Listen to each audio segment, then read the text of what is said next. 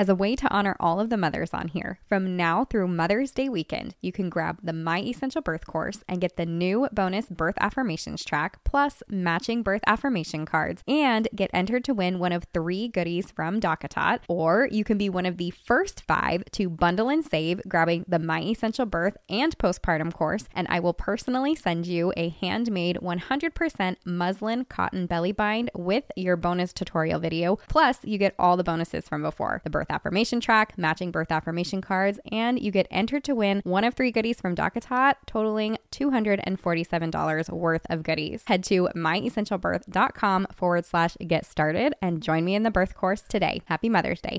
Women have been giving birth for centuries, so it's a pretty natural experience, right? Wrong. I'm Stephanie King, professional doula, childbirth educator, and the creator of the My Essential Birth course, the online childbirth education course that's helping women everywhere confidently achieve their best birth. Today's culture would have us think that birth should be treated like an illness or an emergency, and that most of us need other people telling us what's best for our bodies because we aren't the experts. So sit tight because if you're tuning into this podcast, you'll probably start to believe in your body, your intuition, and find yourself empowered and confident to do what it takes to have the birth of your dreams. If you like listening to me take you through these weekly topics step by step, then you're going to love the My Essential Birth course. Make sure that you're subscribed to the podcast and definitely head over to myessentialbirth.com for the free downloads mentioned right here in these episodes and to join the birth course and community full of pregnant moms just like you. I have to add a disclaimer that I am not a medical professional and I cannot provide medical advice. All of the information expressed in this podcast are based off of personal, professional, and educational experiences and are my own opinions. Please work with a provider you trust for medical advice during your pregnancy and birth. Welcome back to this week's episode. And our reviewer of the week is YGBSBJX. It's very official. She says, I'm in my third trimester and was very determined to not study up too much about giving birth, just to preserve the mystery and romance and natural process of it, which I kind of love. And I haven't really thought of it that way before. Um, she says, then I stumbled upon this podcast and now I can't help but listen to every episode and I'm taking the online birth course. I can't believe all the information I have learned and now I have so, all caps, many questions for my next prenatal appointment. I also feel empowered that although I won't be having a home birth due to my husband's concerns, I know enough to advocate for myself in the hospital and to have the best birth I can try to have. I had no idea how many options, choices, and decisions there are to be made that no one even talks to you about. Thank you. Thank you so much for sharing that. And I love it. Okay, this week's episode, not only are you going to get questions, um, but I wanted to comment really quick about the, the home birth comment there and your husband not being comfortable couple of things. Number one, have him listen to several episodes of this podcast. Number two, make an appointment. They are 100% free and meet with a midwife at a home birth setting, birth center setting, and bring him with you and see how you both feel about it. If it's a no go, then great. You did your work and you can check it off the list. But if you feel something there and both of you end up being attracted to that kind of care, then you can move on with that and feel really good about it. So that is my advice to you there. Not that you were asking for it or looking for it, but it's not even just for you. I want other moms to hear that as well. So this week, I can't wait for all of you to hear this week's episode. Um, not only because this topic is near and dear to my heart, because you guys know that I am a VBAC mom myself, but also because I get to interview Meagan Heaton, who is with the VBAC link. Now, we have a special relationship because I actually took my doula training with Meagan. We did this years ago. Yeah. I'm going to let her introduce herself in just a moment, but uh, I know her a little bit and I, I feel blessed because I've gotten to speak with you and uh, talk with you like before everything blew up. Like you, I remember even in that class and like I don't mean this in any, like you were like shy and more timid and gentle. And you're like, can I even, should I like really be supporting women when I haven't had a vaginal birth? And I just remember yeah. that. And, and now you're like this incredible doula, incredible advocate for all these women. So I don't know. I, I love that I got to watch you kind of walk through that and learn and grow with you as a doula. So yes, please take a moment, introduce yourself, tell us a little about you, your family, and then let's dive into today's topic, which is all about VBACs all about VBAC. Well, thank you. That was so sweet of you. And I remember that feeling too when we were in that class. Like there was so much about birth and and all of the stuff about birth was really new to me because I never had any of that experience. It was more like, it wasn't a scheduled C section, right? But it was a quick C section. And so I never really had educated myself about birth. So it was all new. It was very overwhelming. And it was, it was hard for me to be like, how is anyone going to want me to support them when I haven't even done this? But it's been quite the journey and I'm so grateful. Um, so yeah, so I started my journey in 2014 and the VBAC link was not on my radar. Actually, it was just becoming a doula. So I became a doula and started doing the doula thing and fell in love with it even more than I thought I would ever fall in love with it. Um, and it truly just became my life, right? And my passion. Um, and then I had a repeat cesarean that was undesired and unplanned. And um, I started feeling more passionate about VBAC in a hole. And um, a friend of mine, another doula colleague of ours, um, at the time, she was also passionate about VBAC. And so her and I got together and we co-founded the VBAC Link. And she has since moved on to be a doula tog, which is a doula photographer. And I'm excited for her journey. But I've been so grateful to be able to stay right here and um, hone in on VBAC and express my love for VBAC to the world. So the VBAC link in a whole, um, we have a podcast as well. It's called the VBAC link and VBAC is VBAC for those who might not find it. Sometimes it's people spell it VBACK, but it's VBAC, vaginal birth after cesarean. Um, and then we also have an education course, um, about, um, how to advocate, how to learn, how to navigate the VBAC world for both um, birth workers and parents. And one of my biggest drives of this whole thing is not to necessarily talk people into having a VBAC, right? That's, a lot of the time they think that I'm just there to talk people into having a VBAC, and that is not the case.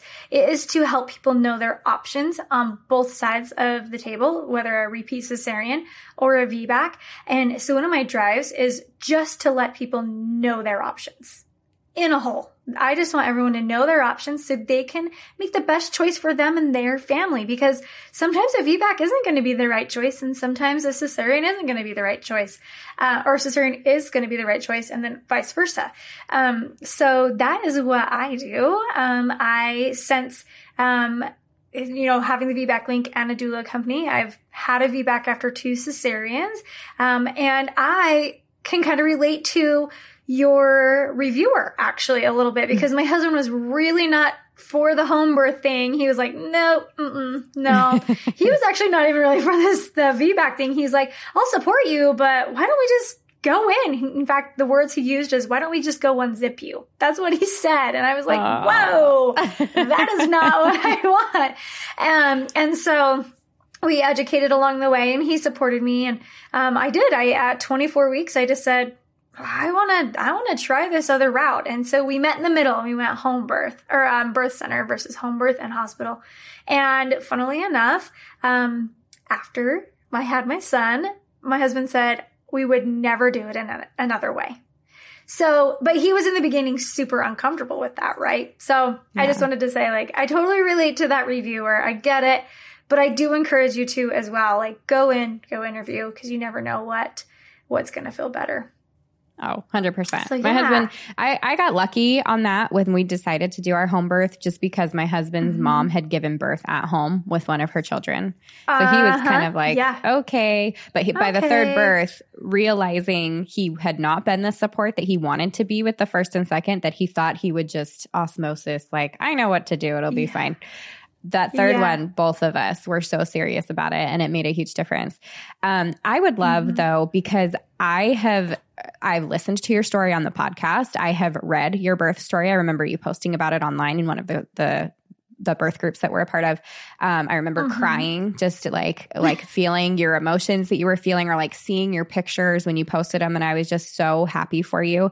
And then talking to you about just the craziness of like what you experienced in that birth. So um, mm-hmm. this isn't a birth story podcast, but um, I, maybe I should have you come back and tell your birth story too at a later time. But yeah. if you wouldn't mind summarizing it, tell us a little bit about that story, like how you got there, where you were, that kind of thing. I just, I want other yeah. women to hear like it is so much farther than possible. You don't even know. And this is after two cesareans, which I love.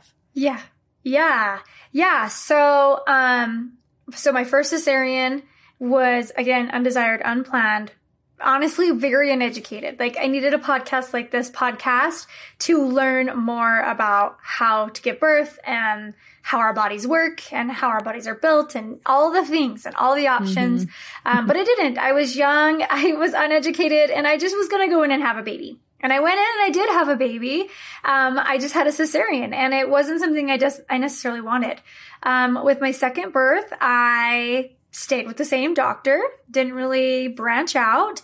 Um, but at 36 weeks, I had a feeling that I should, but then I was like, ah, I don't want to cheat on my doctor. Like, you know, he it feels that way. He's taking he's taking care of me this whole time. He says I can have a VBAC. Like, why would I leave? I, he knows me. I know him. Whatever and I wanted to hire a doula. And my husband was like, not really on board with the doula thing either. and so I stayed. And at 38 weeks, my water broke. And, um, I unfortunately had my husband shoved in the corner and pinned against me. My doctor uh, failed him with fear tactics, and um, it scared him, right? Because he wanted his his wife and baby to be safe. And um, after a lot of pressure, I, I walked down for a second repeat cesarean. Um, and then with my third, I had since become a doula and learned a lot more about my options, changed care a couple times within that process, actually left a really supportive hospital OB, um, which everyone said I was crazy for, right? Because why would you leave a supportive OB? But my heart was calling me somewhere else and I couldn't deny that the last time I denied it. It didn't go the way I wanted it. And I'm not saying that that's because you know, I didn't change or anything like that, but I needed to follow my heart and know that I was going to do everything. So anyway, I had a, um, a 42 hour labor, um, an OP baby that was very stubborn. I changed to, um, a midwife, like I said, at the birth center. And it was a lot of work. I had, um, a doula tribe, I would say, because I was in the doula world. Everyone wanted to be a part of my birth, which I was so grateful to have them.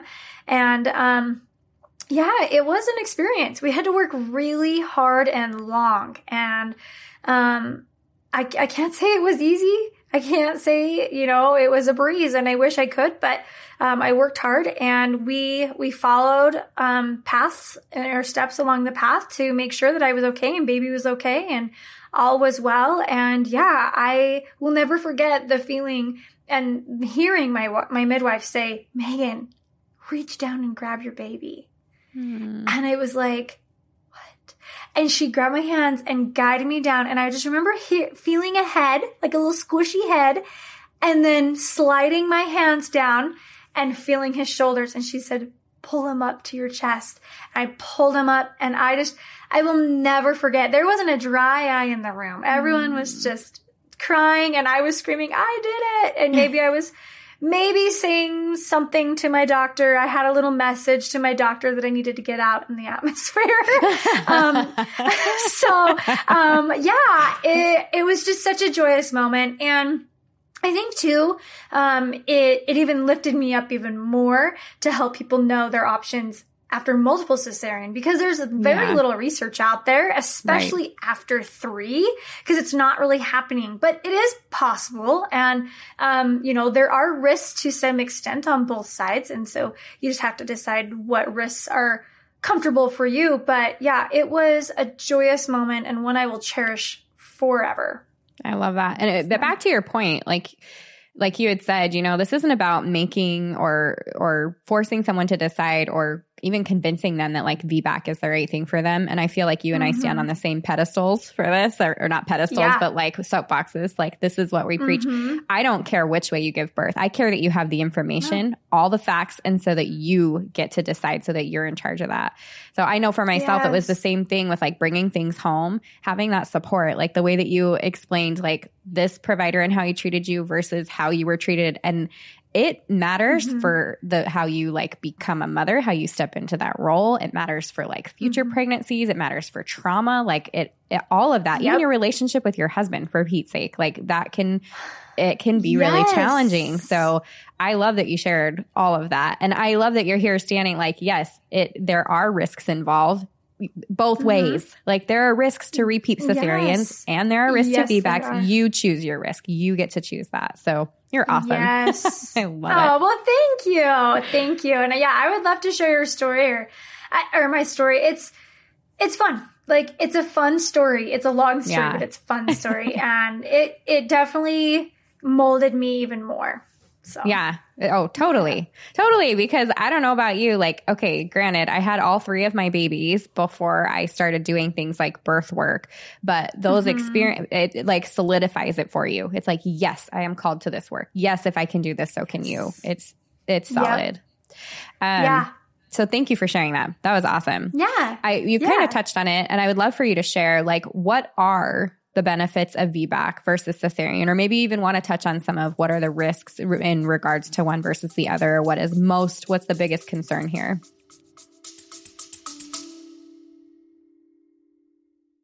As a way to honor all of the mothers on here, from now through Mother's Day weekend, you can grab the My Essential Birth course and get the new bonus birth affirmations track, plus matching birth affirmation cards, and get entered to win one of three goodies from DockATot. Or you can be one of the first five to bundle and save, grabbing the My Essential Birth and postpartum course, and I will personally send you a handmade 100% muslin cotton belly bind with your bonus tutorial video. Plus, you get all the bonuses from before the birth affirmation track, matching birth affirmation cards, and you get entered to win one of three goodies from DockATot, totaling $247 worth of goodies. Head to myessentialbirth.com forward slash get started and join me in the birth course today. Happy Mother's Day. Yeah. So when it comes to VBAC, or um, you also might hear um, a reference called TOLAC, which is trial of labor after cesarean. Um, medical providers they will consider a person with a previous cesarean a TOLAC until they have a vaginal birth. Hmm. So if you ever, if your listeners ever hear that TOLAC, VBAC, in my opinion, in my headspace, I was a VBAC. I was never a TOLAC after two cesareans, right? Like I was, I was a VBAC. And so you kind of have to decipher there and just, I'm going to go, I'm going to VBAC, I'm going to do this. But, um, so there, yeah, the risks or the biggest concern, I should say, when it comes to TOLAC or VBAC, um, is uterine rupture. So when you hear the word rupture, it's terrifying. Yeah. It's absolutely terrifying. When you think about your uterus rupturing, it's like, no, I will just not do that. Um, but the risks are crazy low, actually. Now, I don't want to discredit that it doesn't, it does happen, right? And if you're someone that it's happened to, it might as well be 100% Right. because that tiny little percent was you, right? But I want to reiterate like it does happen, but it is very small of a chance. Like 0.2 to 1.5%. And like the 1.5% is like after two cesareans, like over here, and 0.2%, right, after one. So if you look at that 0 to 1.5 and and even lower on some studies, it's quite low. Like we have a higher risk of getting in a car accident and dying every Yeah. day than we do have having our uterus rupture. Well, and what I think is important with that, and I'd love for you to touch on it, is there's also a risk of rupture without having a cesarean. Right. There Like- is. yes. There is risk of having a rupture without having a cesarean. That is true. And that's really small. Actually, I'm trying to remember like it's like 0.0045 or something like that, right? Percent. So it's still very minimal, Right. but there's still a risk. We just never talk about it. right. And sometimes, sometimes the these uterine ruptures that are happening are actually happening as a cesarean is being performed. So it's not necessarily we just go into labor and have a uterine rupture. It's we are in the cesarean and that's when it happens. There's a lot of pressure as we're having a cesarean and it and it can happen there. So we don't, and I don't even know if there's anything out there showing like if it breaks it down on where that those ruptures have happened in that labor. Um, but it can happen during a cesarean as well. Hmm. So it's so hard, but um, that's the biggest one that's talked about. And we have had like on my podcast, it, it's a birth story podcast. So we have a lot of VBAC cesarean stories, right? And like one of our listeners to- wrote in and she was like, my doctor told me I had a 60% chance of uterine rupture after one. 60% chance. And she was like, so I didn't do it. And I've now had four cesareans and I'm learning all this information and I'm mind blown. And she's like, and I'm devastated. Uh, do I have a chance to VBAC after four cesarean? And that breaks my heart because she's not alone. No. She's not alone. Yeah. She's not alone. She's she's she's one of the very many that are being told you have a very high chance of rupture. And then it's not discussed. So we don't talk about the risks of cesarean. In cesarean, we have risks of um, blood transfusions and extreme blood loss. It's a major surgery we have risks of hysterectomy, just like we do if we have risks in a VBAC. Or so VBAC and cesarean, they both have risks of hysterectomy. Um, and maybe I should actually provide that um, breakdown for your listeners as well, because it's kind of crazy when you look at it. Um, so yeah, there are there are major risks. Um, there are risks for cesarean um, of nicking a bladder. So when they are performing the cesarean, they have to use the scalpel to cut through and then they have to get to the baby, right? And there is a risk of your bladder being nicked and having bladder issues forever, but we don't talk about that. Right. Um, and you know, with vaginal birth, we have incontinence issues and I mean, it's not all sunshine and butterflies on both sides, but um, yeah, there's risk. There's also risk of baby being cut and nicked. yeah. Right. Um, and that that's an issue too, and and that's a concern as well. So, yeah, I mean, there's definitely risks on both sides. You just have to. I encourage anyone who is wanting to VBAC to break it down and decide what risks are acceptable for you, Yes. for you as as a whole, as as an individual and your family. Like you might want to discuss that with your your partner.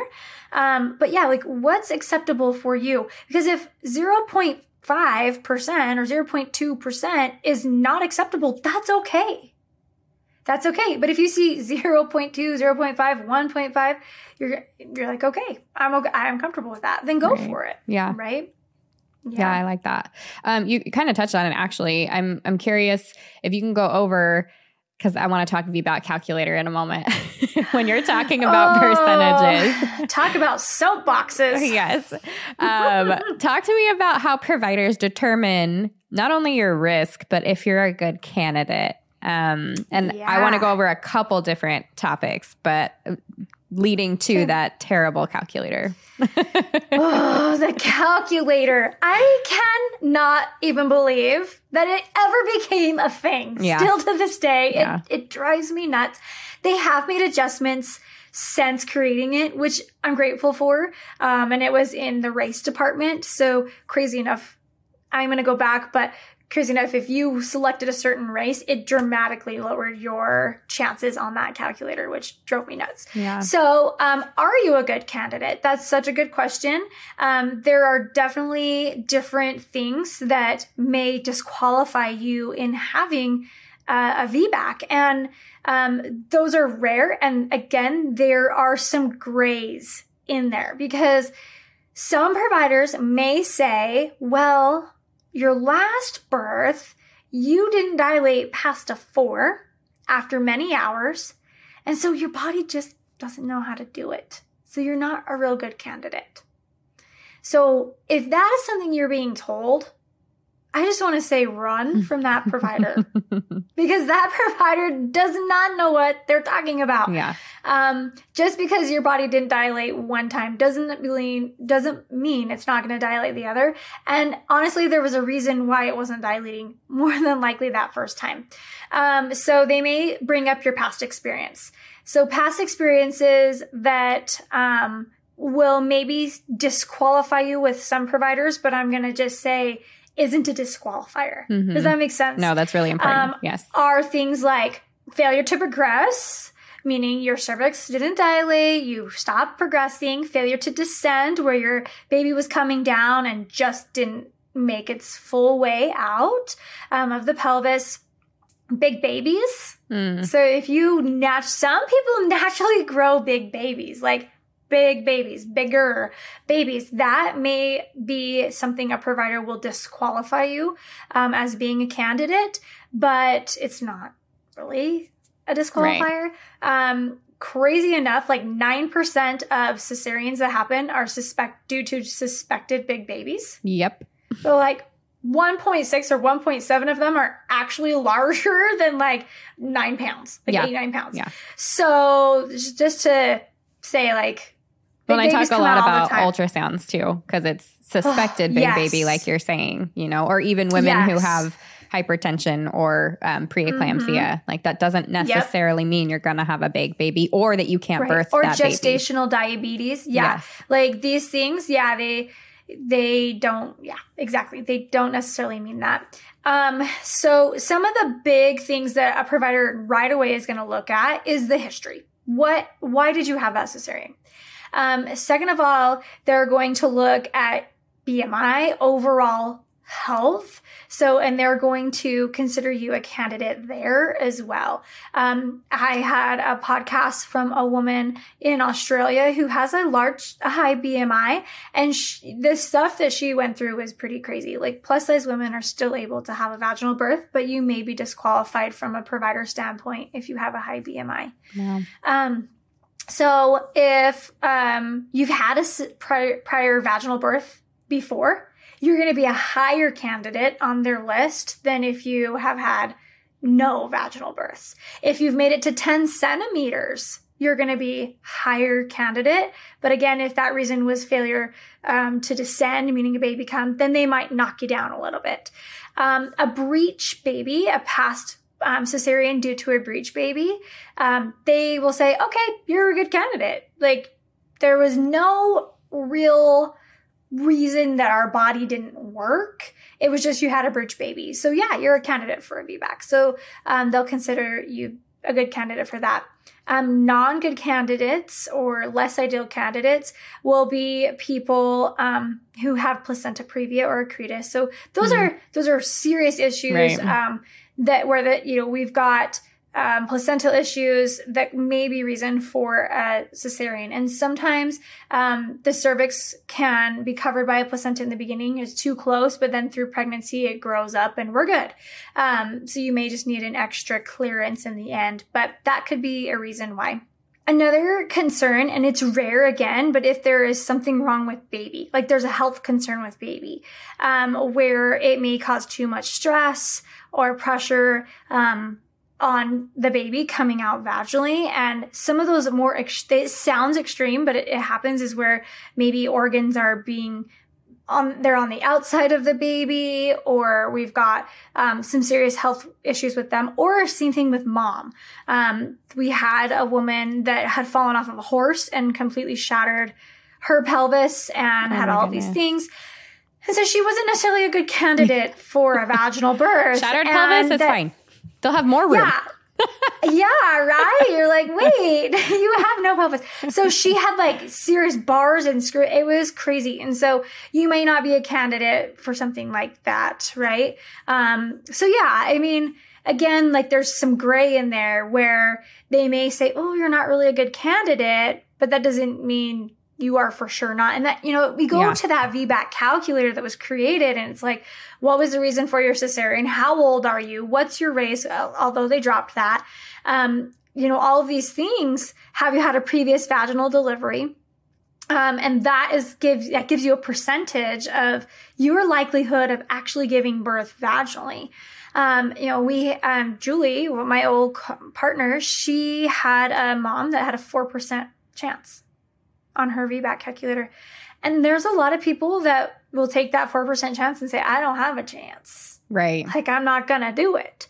But this client of hers went on to have a beautiful VBAC and with no complications after her provider gave her a 4% chance. So, did she go on with uh, that with the provider that gave her the 4% chance and still had a VBAC with that provider? I believe that she did, and um, I believe she did, and she had to fight. I remember the the story of like she had to really stand up for herself. That's why she hired Julie, um, and you know all these things.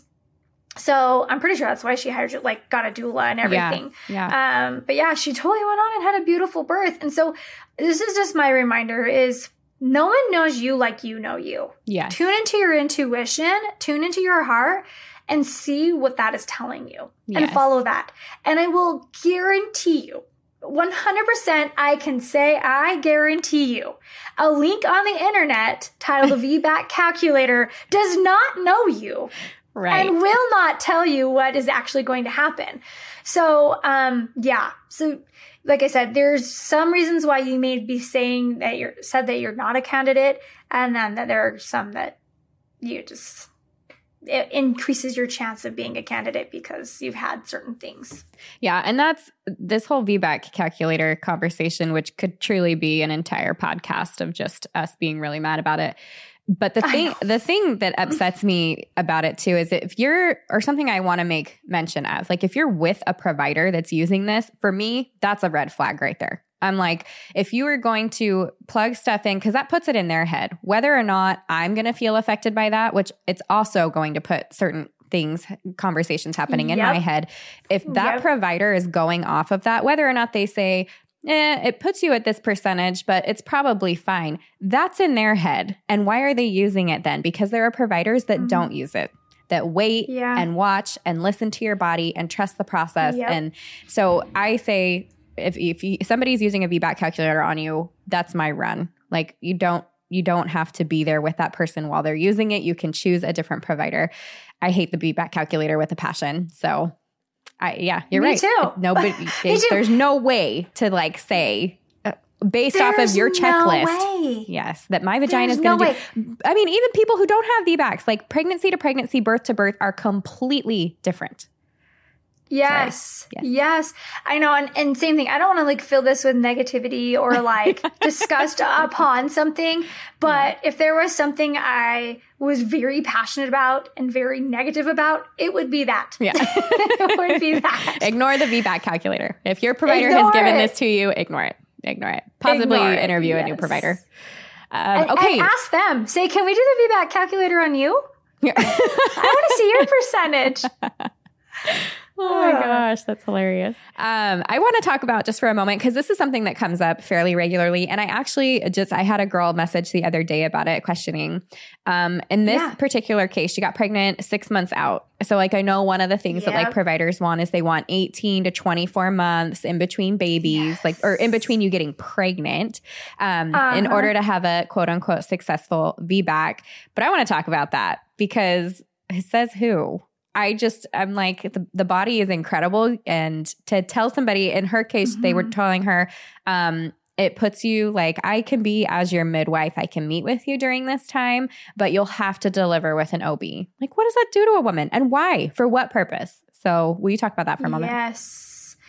Yeah. So this is probably, if I went through our inbox, it, it would probably be right there at the top um, of one of the most common questions um, that we get is, oh, how long do I have to wait? Or am I really going to um, have to have a C-section if I get pregnant before six months or after, you know, just at six months?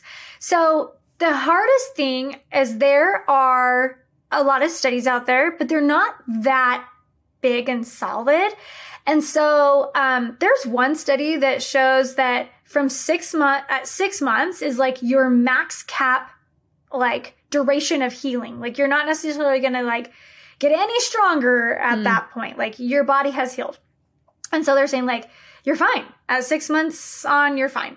And then there are some studies that show like you're you have a significant more um a significant higher chance of rupture if you do get pregnant between six and 18 months and you you know you get pregnant in that earlier window and so i don't necessarily believe that like if you got pregnant eight months after you had your baby you're gonna rupture 40% like i don't necessarily believe Yeah. that because like you said like our bodies are amazing they heal like they know what to do Yeah. Right. So, but some studies may show that you may increase slightly if you get pregnant before that 18 to 24 month mark. Um, so most providers will say 18 to 24 months. That is it. Do not get pregnant. It's serious. It's serious. It's serious. But we know so many people that do.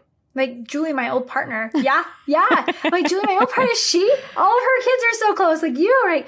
Like there is proof out there yeah. that that it is possible, that it is done. Um, so yeah, the I the chances may increase slightly earlier on before your body has had time to heal, but that does not disqualify you. Um, there, I have spoken to a midwife. I cannot, I'm actually going to bring her on. She's amazing. And she talks about, um, how they had a previous cesarean patient who went on to have a, a baby. I think it was like three or so months after, like she got pregnant again, like three months after baby, like really quickly, right? Yeah. And she went in and she did have a repeat cesarean and, and her body didn't look like it had a repeat cesarean or had a, re- a cesarean in general. How interesting. Like there was not, yeah, right. And so um, she talked. She talks a lot about um, nutrition and how after we have our baby, like if we can need to focus on nutrition and fuel our body, let our body heal, like give it the aid and the tools that it needs to properly heal. Yes. So um, if I'm just gonna say out there, like if you are wanting your babies closer and you have a cesarean um, do some research for sure, and I can provide you with some studies for your show notes if you'd like. Yeah. Um, uh, for the the length, but focus on healing your body. Good nutrition, good hydration, giving back to your body, and following Sleep. your heart again. Yes. Sleep. yes. Sleep is so big. And I know it's so hard after it's we have so a baby, hard, but but you must yeah, find time for it. You must find time. And that, if that means hiring a postpartum doula or if that means having mom come in, you know, and helping, like do it for sure. Take advantage of any time you can to sleep and get good nutrition. But yeah. Yeah. So that would be what I would say is some studies show you may have a slight increased risk before 18 months. But again, it's not substantial and you have to decide if that is substantial enough for you or if you're willing to take any of that that risk. Yeah. I love that. Um, I kind of want to move into because we're talking about how to decrease risk here, like your provider is kind of on the top of that list. Oh, and yeah. I, I always say it's a hard, like, I feel like they're tied, like the provider that you pick and the education and training and knowledge that you give yourself to prepare for that birth are kind of like they, it's a chicken egg situation. Because if you have a great provider, but you don't have, you know, and vice versa. Mm-hmm. So I want to mm-hmm. talk about, though, and what you've seen personally, because I know that you've attended home birth and hospital birth. Mm-hmm. Um, mm-hmm. And there are risks associated to both. So I'm curious to know what you think about difference in I'm having a VBAC. My goal is to have um, a VBAC. It doesn't necessarily have to be unmedicated, but mm-hmm. what does that look like hospital versus birth center? What are your thoughts around the different locations and providers that you can have? Yeah, so let's first touch on provider in general because just like you said, it's a chicken egg situation where if you go in with no knowledge and you have a provider that is just there doing their job, like you may or may not have the best outcome. Yeah. You just may or may not. But when you're wanting to go in and have a VBAC, if you're in the hospital specifically, um, you need to make sure that that provider is in line with you. And so interviewing them, first of all, and this goes for out of hospital too, but um, in hospital, you need to make sure that you talk with them and have really open answered questions. Things like, if my body is not progressing, what will you do to help me? There's the because, egg, right? Because yep, it's like, how do you yep. know if you don't know what questions to ask? exactly. There's the egg. And then we have a provider over here that says, oh, well, there's nothing there's nothing we can do. We aren't allowed to give you Pitocin. We aren't allowed to do anything. Like, that means cesarean. Okay. Well, what if we have a question, a provider that says, well, we would just we would just kind of go over it and we'd look and see what our pros and cons are. Maybe we start a little low dose pit. Maybe we can explore breaking your water if your water's not broken. We can do nipple stimulation. We can bring a pump into the room. Those types of things, right? And a provider that's going to support you. Now this is where sometimes, and I don't want to say that I'm talking bad about one or the other, but this is a lot of the times where that is where it's going to be a strict line where they decipher hospital, home. Right. Because they're not always going to say, oh, we'll bring in a pump and you can start with pumping. right. And then if that doesn't work, we can try some positions and then we can do PIT and then we can, you know, it's not always the case in the hospital. A lot of the times in the hospital, it's we got to get this baby out. We got to have this baby and we're going to do all these things to make this progress. Um, so we need providers that are going to trust, trust us. They have to trust us because if a provider doesn't trust you, that's a problem because yeah. you're going to be fighting the whole time that you are in this birth. Um, a provider that trusts birth because there are providers out there that do not trust birth and there are midwives out there. I will say this. There are midwives out there. We call them medwives. they don't trust birth either and they feel the need to intervene a lot as well. Yeah. And so we got to find these providers that trust us, trust birth and are collaborative with us and not against us. Um, and, you know, sometimes in the hospital, it is hard. It is hard because we're navigating through a lot of different people. We've got nurse changes, we've got provider changes even because, you know, they work hourly shifts. There's a lot going on and that can really throw us off as well, um, as birthers because it's changing up our space. And sometimes a, a, space change can be wonderful and sometimes it can be detrimental for us because it pulls us out and we can't get back in. Right. Um, when we talk about home birth, um, you know, I feel like home birth is a lot slower as in a sense of like, not like 12 hours to 14 hours necessarily, meaning like slower paced a lot less pressure, a lot calmer, a lot more moms leading. We're here following and supporting, right? Yeah. Um, and so that can happen, um, more at home than it can in the hospital. Like, over the years, I've been doing this for a very long time. Over the years, I have, I will be super honest, I have struggled seeing the system treat people the way they treat them. Okay. Yeah. And again, I'm not against hospital birth. I mean, 95% of our clients are at hospitals, but sometimes I hate the fight that they have to fight. Yeah. So you really want to make sure that you're educated and you have that supporter, supportive provider that's going to back you and truly support you. And, you know, I mentioned at the beginning, I changed from a supportive provider. But why? Why would I change from a supportive provider, right? But in the end, I felt that my provider was going to be trumped by hospital policy. Yeah. So I want to point out that even if you have a supportive provider, it's really important to learn the hospital policies on top of that because their hands can sometimes be tied. Yeah. And it's not that they don't want to help you, it's not that they don't desire that, it's that they can't because they're liable and they have insurance issues. You know, they have all these things that we don't see. They're under this umbrella as well. So, um, if you have a history of long labors, if you have a history of failure to progress, if you have these histories, you may want to explore a home birth or a birth center birth where you have more time where you have more leniency. And um, midwives at home, like they can use things, they can use pumps, they have homeopathics. There's things that they can do to help you. You don't have to have something administered into your IV. Yeah. So I don't necessarily know if I answered that exactly the way you asked it. That's great. But um, but yeah, like there there are going to be red flags to watch out for um, for both. And same thing with, you know, as you're preparing for birth in general, but for VBAC at home, like you do want to also make sure that you have a qualified provider there too. Right. Right. Because we mentioned there are risks to VBAC as well. So you want someone that knows the risks of, of VBAC, that knows the signs of uterine rupture, that knows how to get labor progressing if it's not progressing. Um, so you want to, you want to make sure that you have that good provider as well. Yeah.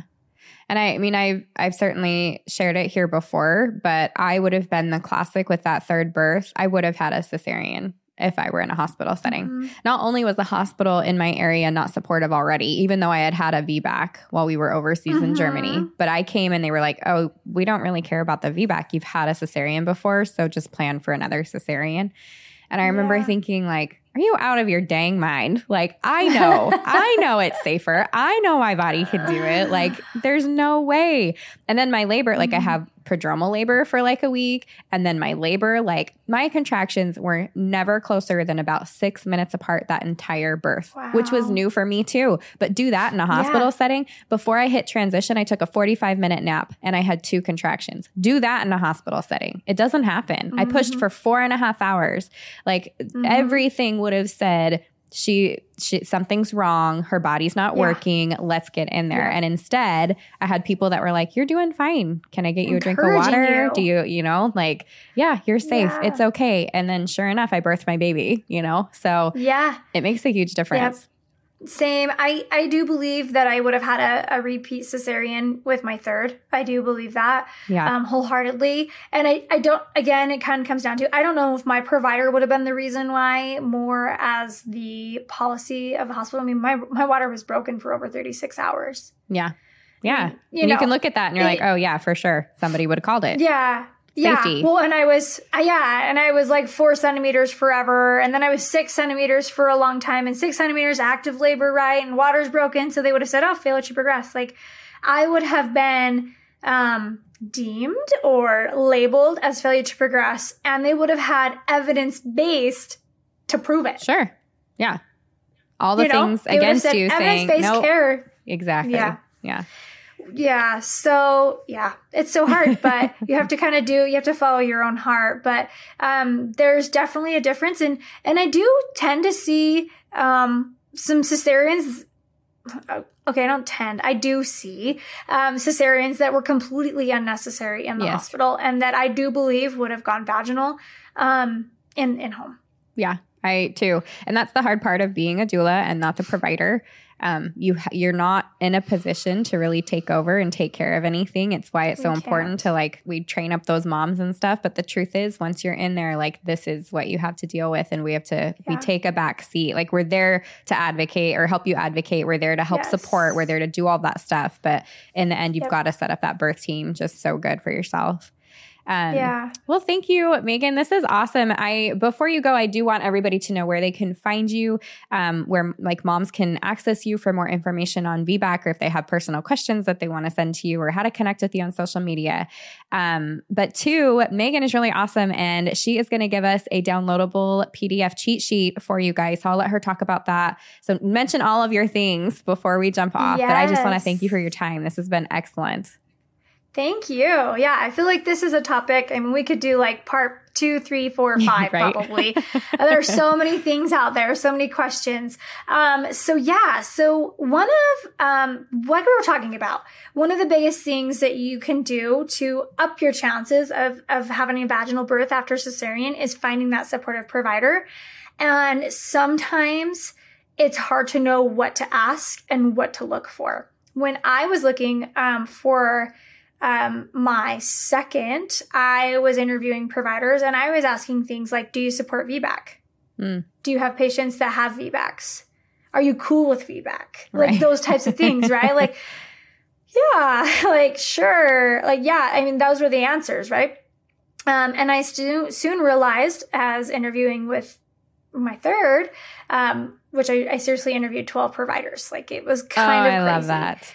Yeah. Um, and I started interviewing before I even got pregnant.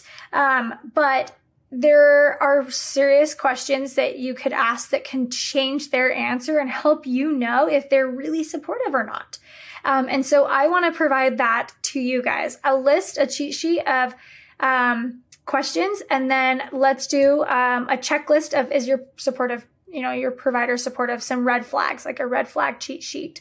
Um, because I will say this sometimes they answer all the questions correctly, Mm-hmm. all of them, and they're perfect. And you're like, yes, I found my provider, all is well in the world.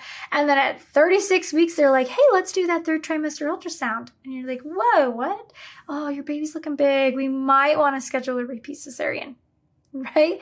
And sometimes it's not even a repeat cesarean, it's a first cesarean.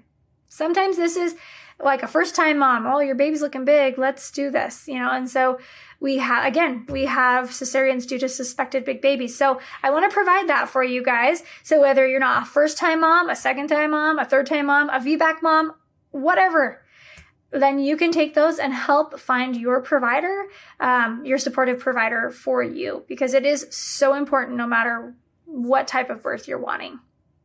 That's awesome. So Okay, and then that. tell everybody where they can find you. I want to give them all the links. And these will be yes. for you guys that are listening, the downloadable PDF and all the links that she's going to mention. There'll be an Apple podcast. If you just scroll down, you can click on any of those. But if you go to myessentialbirth.com forward slash podcast, this will be the, the episode for this week and you can click on it and all the links are at the bottom. Perfect. Um, yeah, so we're I'm, I'm everywhere, um, just like you, I'm sure. Um, Facebook, the VBAC link commu- or the VBAC link, and we have a private group on there called the VBAC link community, where it's people um, with like-minded desires wanting to learn more about VBAC and find a community in their area, um, or even someone who can relate to them and had you know previous situations. Um, Instagram, the VBAC link, just T-H-E, V-B-A-C link. Um, we're on Pinterest, YouTube. There's videos on YouTube, um, TikTok, the VBAC link. Um, and then the podcast is the VBAC link. And Perfect. Um, All the website, places. Yep. And our website is thevbaclink.com. So if you search the VBAC link, you should be able to find us. Find it's pretty, yes. The only thing that's different is uh, the VBAC Link community on Facebook. And I want to mention too, for our cesarean birth moms, uh, we also have a CBAC Link community where you had a cesarean birth after cesarean, whether it be planned or not planned. Um, we have a support group for that as well. Oh, that's awesome. I didn't even know you guys had that. That's very cool. Yeah. Very yeah. cool. Well, thank you. I'm grateful for your expertise. I'm grateful for your friendship, for your incredible birth story, yes, for you serving my community, all the things. And I hope we can do this again soon. Yes, let's do it. Thank you. That's it for this week, but make sure you subscribe to the podcast so that you get notifications first as I drop new episode every week. And don't forget to head over to myessentialbirth.com for all of the free downloads mentioned here and to join the birth course and community serving pregnant moms just like you.